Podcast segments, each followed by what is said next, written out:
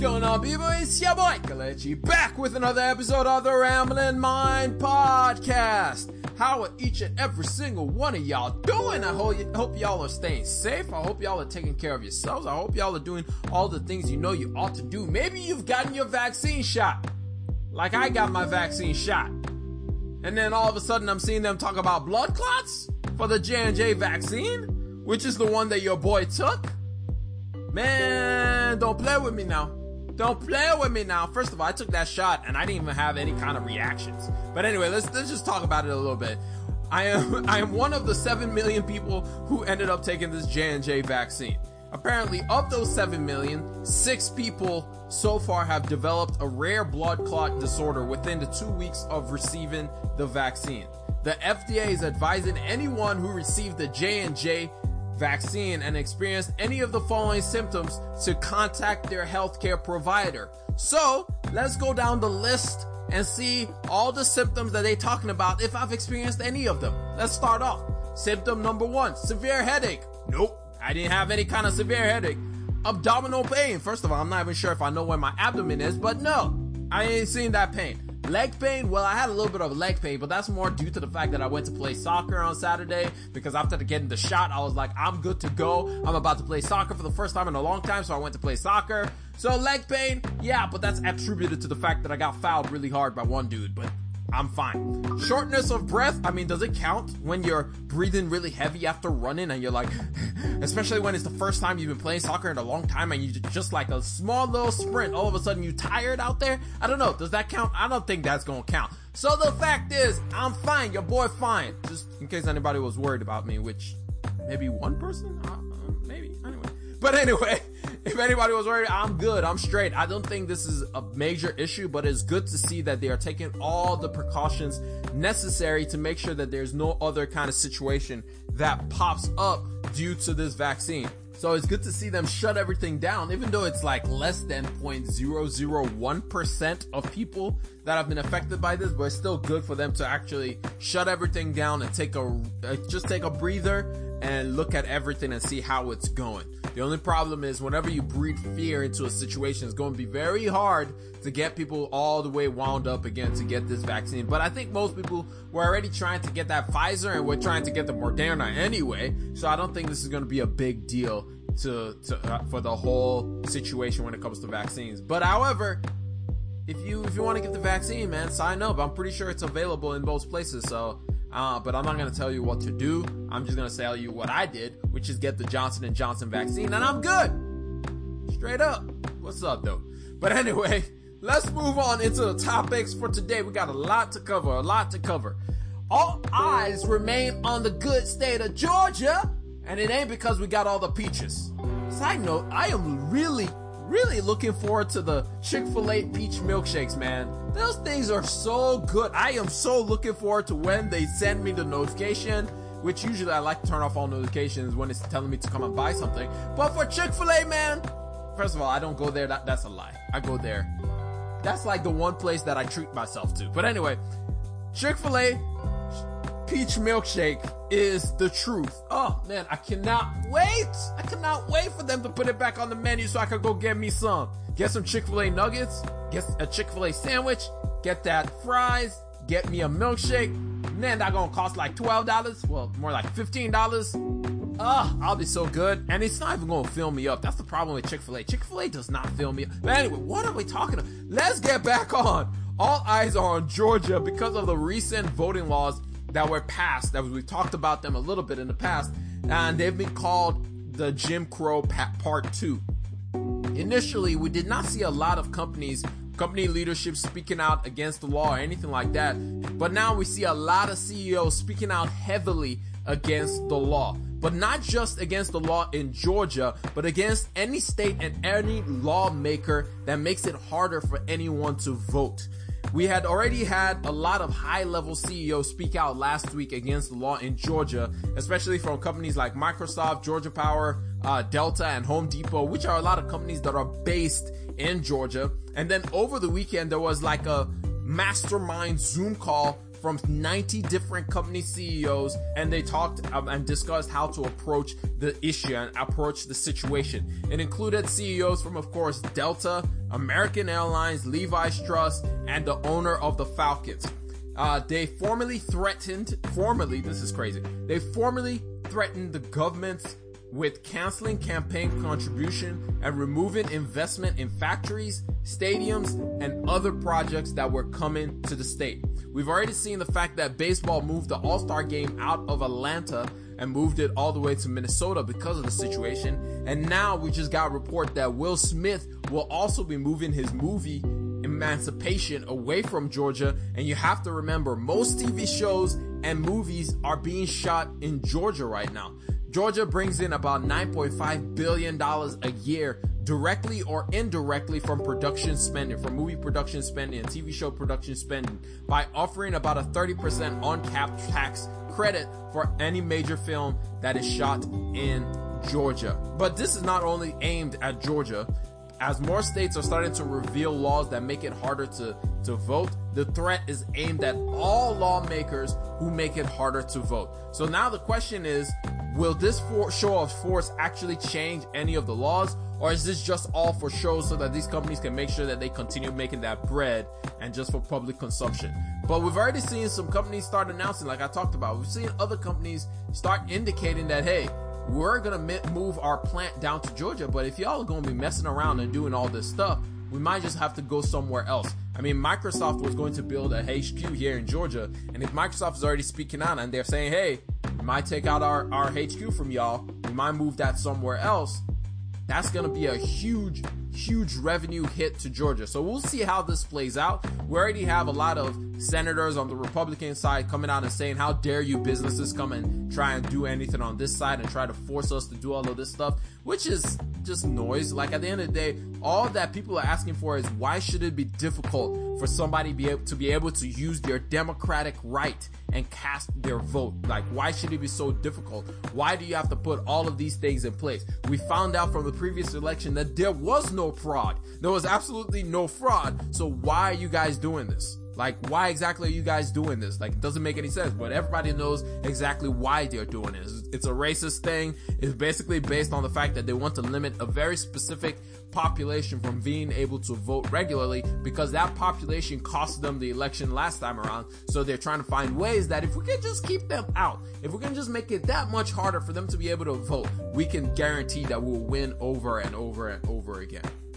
But moving on from there, let's go to where all the other eyes are out, and that's on the chip bowl. And I'm not talking about your tortilla chip bowl that we all bring to parties, because it's literally the cheapest and easiest thing to bring with us. Like, you go into the store, we have Kroger's over here, and Kroger's have these massive bags of tortilla chips. Every time I'm going to any kind of party or anything like that, I'm like, dibs on the chips. I'll get the salsa, I'll get the chips, because those things are the easiest thing to come through. So I'll just get the chips, get the salsa, and bring it with me. But that's not the chips that we're talking about. I'm talking about semiconductor type chips. With a major global supply shortage of chips for everyone and for everything from your phone to your laptop to massive things like cars and data centers, the White House called twenty different C E Os to discuss how they're going to solve this problem. This literally went from every company's, from manufacturers of chips like Intel's to users of chips like G M and Ford. And quick backstory of how we got to the situation that we're in right now. When we went into lockdowns last year, and where you could only see tumbleweeds going across your street every single day, you would look outside and there would be nobody there. You just see one leaf just, ooh, you know, because nobody was trying to leave their house at that point in time. Many manufacturers called chip, uh, chip suppliers and said, yo, man, we ain't gonna be needing that much supply, so cut it down. Like, just shut it down for a little bit, and we ain't gonna need your supply. But the opposite actually happened. With everyone working from home, more chips was required. Actually, at one point last year, it was extremely difficult for anybody to be able to even buy a laptop. With every student needing a laptop, there were school systems that were like, where can we get more laptops? They couldn't find any laptops anywhere. They were basically take, they were going on eBay and getting used laptops so that you could, they could just fill the numbers that they needed for their students. But, and car manufacturers were hit the hardest, hardest during this time. They actually straight up told the manufacturers, everybody's gonna be at home. Nobody's gonna want to buy cars. So shut all that stuff down. They were actually shutting down production of cars, but the opposite happens. Remember last year, we actually talked about the fact that used car sales were at like twenty percent increase last year. And the, the price of a used car was up like twenty percent because people were rushing to buy more cars. And so when car manufacturers noticed this, they were like, yo, yo, yo, by the way, remember what we said about three weeks ago? No, no, no, we changed our mind. And then chip suppliers were like, yo, what you talking about? We can't just start things back up because you say you don't need them anymore and now you need them. Like, that's not how this works. And then uh, the car manufacturer was like, what you talking about? We can't be losing all this bread because because of anything that's happening right now. We need to get this thing back rolling, but it doesn't work that way. It doesn't just happen at a snap of a finger. And so we saw G M and Ford both have to shut down production due to the fact that we had a chip shortage. And the thing that actually made this whole situation even that much worse was the fact that we also had a blizzard in Texas, and we also had that ship get stuck in the Suez Canal. So we just had extra things that just continued to cause the, the supply shipping to just have a, a bottleneck, for the semiconductor industry to just have a major bottleneck. But that's not even the main problem. The COVID nineteen issue was not even the first thing. There were a lot of other ship issues within the semiconductor industry for a long time, like being overly reliant on China for manufacturing, and everyone basically uses one manufacturer, T S M C. About sixty percent of global semiconductor output is handled by one company, T S M C. So this meeting, meeting in the White House is not about solving all the problems immediately, but it's how do we diverse, divest from being so reliant on China and being so reliant on Taiwan, and how do we bring some of those chips back to the United States. This is why I am interested in Intel a little bit, even though Intel keeps letting me down. But as an investment, I'm looking at Intel to see, are you possibly going to be a big player for the United States, as Intel is literally the only U S manufacturer of semiconductors, but it's still behind in T S M C in a lot of manufacturing methods, which is why most people use T S M C. And that's the issue that, that Intel is facing right now. But maybe the U S is going to just pump a few dollars Intel's way and help Intel catch up to T S M C. Moving on from there, we have Amazon, who is breathing a massive sigh of relief, like, they're breathing a massive sigh of relief. This is because there will be no union for the warehouse in Bessemer, Alabama. Remember, we've been talking about the fact that Amazon might have to unionize in Bessemer, or unionize in general, because a lot of the workers at the, the warehouse in Bessemer, Alabama felt like Amazon wasn't doing enough to protect its worker during the COVID nineteen pandemic. And then they also felt like there were a lot of other things that Amazon was doing that they just didn't ag- agree with. So they tried to use, unionize. They decided, decided to band together and try to create a union. Of course, Amazon doesn't want this because, and Amazon went hard against every single effort to ensure that they did not uni- unionize. So here's some ta- stats. Oh man, I don't know why I can't talk, but here's some key stats from the unionization vote. Of the six thousand workers that were eligible to work, I mean, eligible to vote for this union, only about three thousand people actually voted.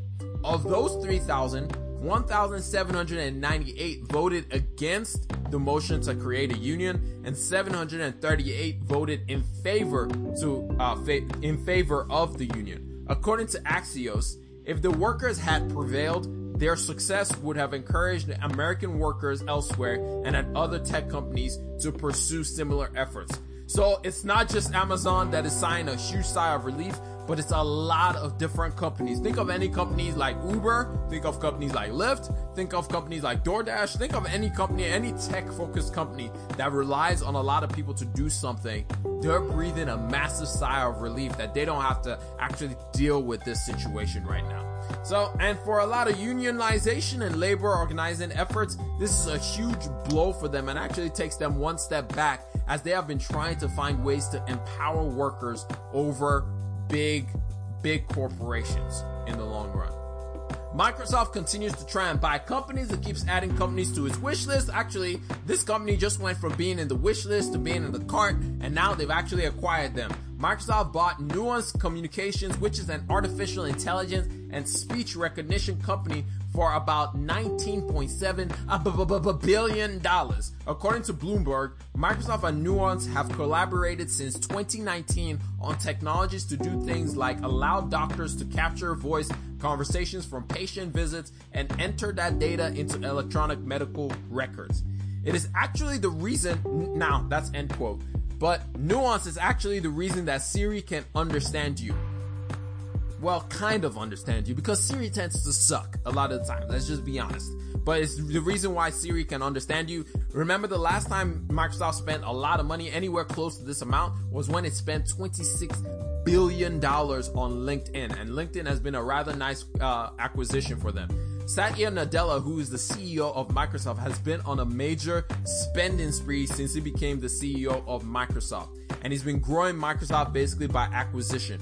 Remember, Microsoft recently just bought a company called uh, Zenimax, which is the game studio that creates, or is the Bethesda game studio owner, for about seven point five billion dollars. And then currently they're in talks to, to buy Discord for about ten billion dollars. Also, they tried to buy TikTok last year and they hit that up. Oh, they struck out on that one. They couldn't buy that one. But Microsoft has been on this road of trying to buy and buy more companies, as it is becoming more of a legacy player. It is becoming more of the old dog in the game, because basically there's not that much more, there's not that much room for Microsoft Windows to grow into. I mean, at this point, I think it's ninety percent of the com- computers globally. I may be wrong on that number. Check me on that.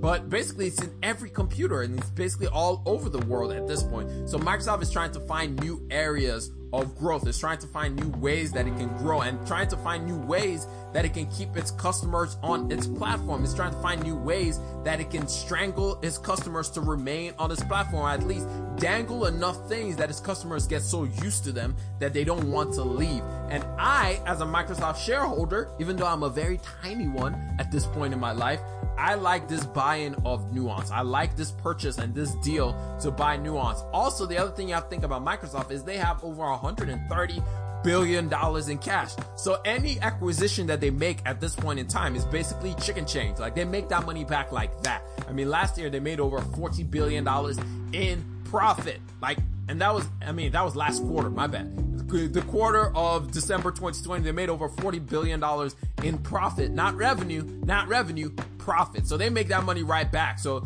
depending on how well Nuance works with their system, it, this is going to be a very, very, very big acquisition for them, because as we all know, artificial A I is the future, and Microsoft is trying to do its best to be one of the biggest players in that space. So here's a crazy stat for you to take in today before we close this thing out. In the last five months, there has been more money invested into stocks than in the last twelve years combined. Since two thousand eight to twenty twenty, four hundred fifty-two billion dollars was invested into stocks. Since November of twenty twenty to April of twenty twenty-one, five hundred seventy-six billion dollars has been invested into stocks. What, let's break down why that is, though. There's a lot more stuff that goes into the situation. So for a long time after the financial crisis, a lot of money kind of pumped, were poured out out of equities and into bonds. For a long time, a lot of people were just scared to invest back into the market, and a lot of that money went from equities into bond. But now, all of that caution, all of that fear is going out of the window as more people are pumping more and more and more money into the stock market. And maybe that's why we're seeing such an unbelievable, unbelievable parabolic movement from the stock market recently.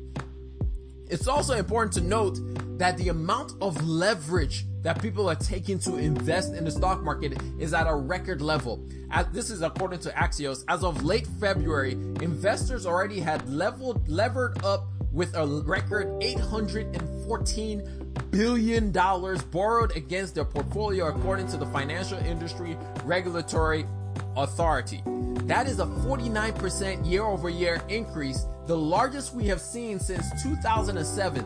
The prior high was during the dot-com bubble in nineteen ninety-nine. In other words, the three last times that we've seen a major stock market correction or a stock market crash, if we're being honest, where the last times we've seen this amount of leverage being taken out against people's portfolio and being invested in the stock market.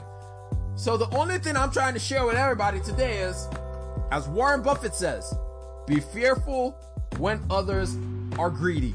I think it's time for each and every single one of us to reevaluate our investing. I'm not saying to stop investing completely.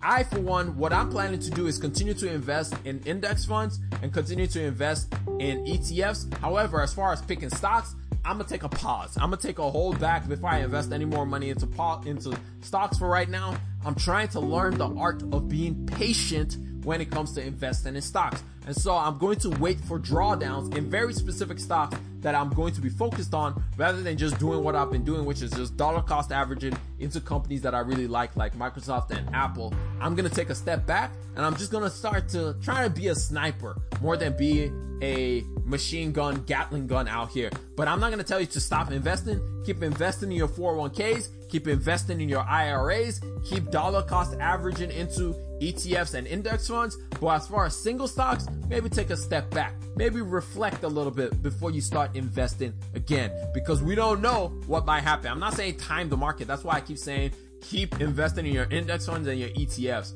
However, when it comes to single stocks, for me right now, there's a lot of companies that are way overvalued that I would love to buy into, but I'm just going to build up my cash reserves for the time being and just wait for that moment when those companies fall to the price that I want to buy them at. That's just a little thing that I wanted to share with everybody. But also, remember, it is earnings seasons. There will be a lot of talk of words like growth, growth, they made their revenue growth or loss. Words like year over year, we've already said a couple of those words. Quarter over quarter, they beat their estimated revenue or they didn't beat their estimated revenue. All these words are going to be thrown around a lot on the podcast in the next couple of weeks. And first up, we have the big banks. And actually, the first ones we had was J P Morgan. And banks are important. Even if you don't invest in banks, even if you don't care about banks, banks are important because they help tell us where consumer consumers are. Are consumers spending more money or spending less money? The thing you have to keep in mind is consumers make up about sixty-six percent of G D P. So if people are not spending money, that's not a good thing. However, J P Morgan was like, yo, relax, relax, guys. Like, don't worry about that because we got that situated. People are spending money. As a matter of fact, uh, credit and debit sales increased about ten percent from this same time last year. And you have to remember, last year was right when people were going to stores and buying all kinds of items from grocery stores and everything to prepare for the lockdown. So there was a shot up in credit card and debit card sales. And then this year, it's actually higher than it was last year, which is something to think about.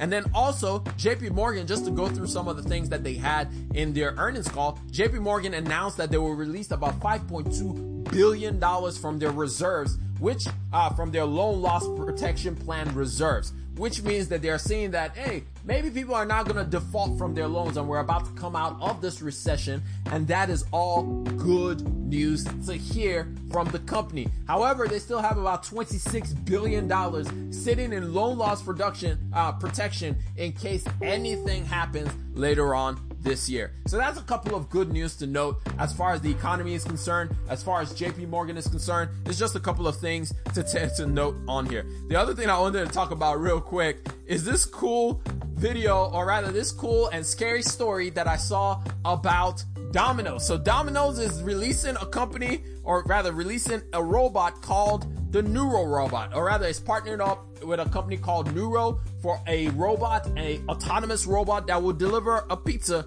to your house. So the future is here and it's called pizza delivery.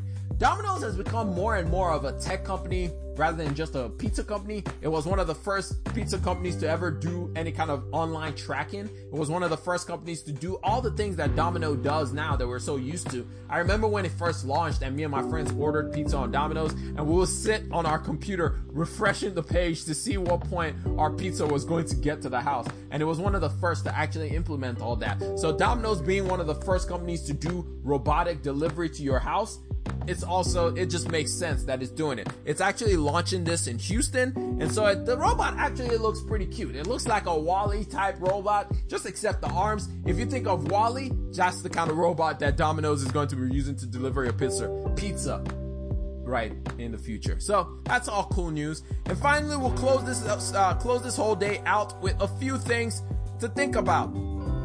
And just a really weird story that I read about and I just thought I should, I just want to share it. So who, who do you think should be at fault when a bank makes a mistake? The person who benefited from the bank's mistake, or the bank for being incompetent by making this mistake? So quick backstory. Charles Schwab made a mistake. Charles Schwab made a mistake and put about one point two million dollars into a customer's Fidelity account. one point two million dollars into a customer's Fidelity account. She had requested only eighty-three dollars, but all of a sudden she found one point two million dollars in her account. And she moved real quick and real smooth with it. She transferred two hundred, three hundred fifty thousand dollars into another account and used it to buy a Hyundai Genesis S U V and also to buy a new house. So she didn't waste no time. She said, I've been looking at this car. I've been looking at this house. I'm about to go buy this thing. God has blessed my account. And so I'm about to go buy this thing. However, the problem was when the bank noticed that they made a mistake, they kept on trying to call her and she was like, nah, I'm not about to pick this phone call up.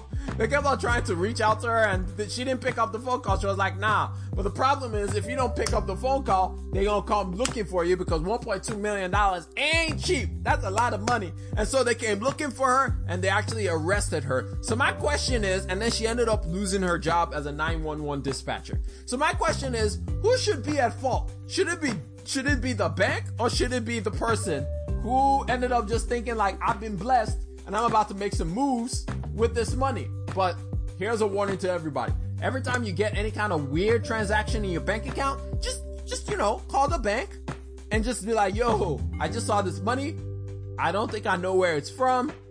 What's going on? Because the other issue that you can run into is you can have fraud from like people trying to wire money to different places, illicit money just going into your account and using your account as a front so that they can use it as money laundering and all this stuff. So you can end up getting in trouble. So make sure that whenever this happens, just be a good person. Call the bank up and just say, hey, I saw this money in my account. This is what happened.